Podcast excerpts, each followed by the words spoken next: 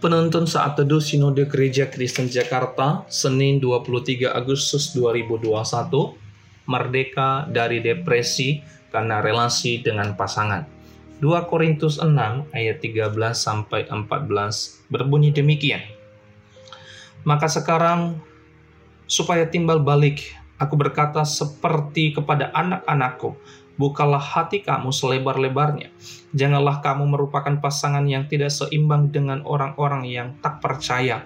Sebab pas persamaan apakah terdapat antara kebenaran dan kedurhakaan atau bagaimanakah terang dapat bersatu dengan gelap?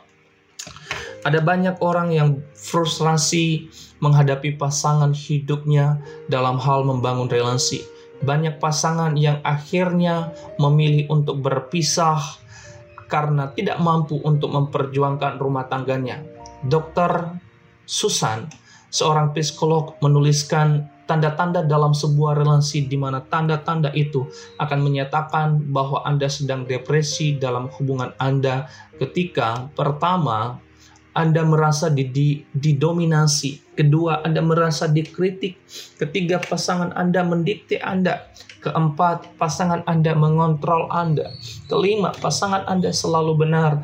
Keenam, pasangan Anda kasar dan gampang marah. Ketujuh, pasangan Anda tidak ingin berbagi. Nah, Rasul Paulus dalam suratnya kepada jemaat di Korintus juga memberitahukan dan mengingatkan agar mereka jangan memiliki pasangan yang tidak seimbang karena tidak memiliki iman kepada Kristus. Pada saat seseorang ingin memiliki pasangan hidup, mereka harus memiliki hikmat dari Allah. Hal ini dikarenakan ada ada bahaya besar jika seseorang membangun relasi dengan orang yang tidak percaya atau tidak mengenal Kristus. Di tengah-tengah jemaat di Korintus ada pasangan yang tidak seimbang, Biasanya mereka akan memengaruhi pasangan mereka yang tadinya percaya kepada Tuhan menjadi penyembah berhala seperti mereka. Paulus tidak menginginkan umat Allah yang sudah dimerdekakan diperhamba lagi oleh hal-hal yang memusingkan diri sendiri, bahkan membuat depresi. Sebagaimana terang dan gelap tidak bisa bersatu. Jika dipaksakan memiliki pasangan yang tidak seimbang, maka akan terjadi frustrasi, depresi, dan akhirnya berpisah. Rasul Paulus menasehatkan agar setiap orang percaya membuka hatinya lebar-lebar terhadap kebenaran Tuhan, sehingga hati mereka memiliki pengertian yang benar dalam memilih pasangan hidup maupun dalam membangun relasi dalam rumah tangganya. Nasihat firman Tuhan ini juga berlaku kepada kita secara khusus dalam memilih pasangan hidup maupun membangun relasi dalam rumah tangga. Setiap kita secara pribadi perlu untuk membuka hati kita lebar-lebar terhadap kebenaran firman Tuhan.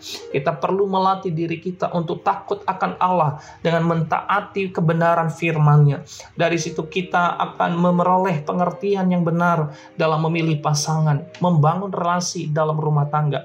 Kita akan memilih pasangan yang seimbang yaitu orang yang percaya dan takut akan Allah. Kita akan membangun relasi dengan selalu memberi diri kita diterangi oleh kebenaran Allah, ditundukkan pada pimpinan Roh Kudus. Jika dalam rumah tangga kita salah satu mengalami depresi karena relasi yang buruk terjadi, maka kita perlu juga untuk menggumulkan ses seorang konselor komunitas rohani untuk menolong.